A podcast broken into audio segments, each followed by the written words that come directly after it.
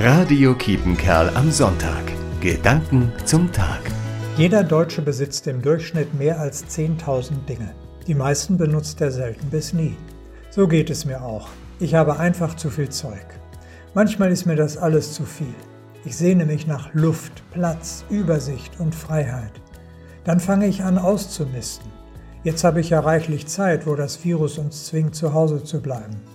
Alte Unterlagen digitalisiere ich, Klamotten kommen in die Sammlung, überflüssige Bücher werden verschenkt oder kommen in die Papiertonne. Au, das tut erst weh, denn eigentlich liebe ich Bücher.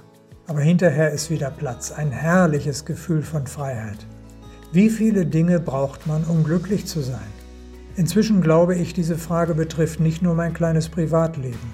Die Zukunft unserer Erde hängt davon ab.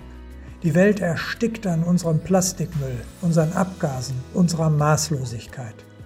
Jesus hat einmal gesagt, ich bin gekommen, damit ihr das Leben und genug von allem habt.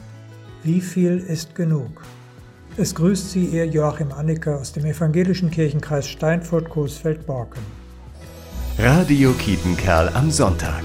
Gedanken zum Tag.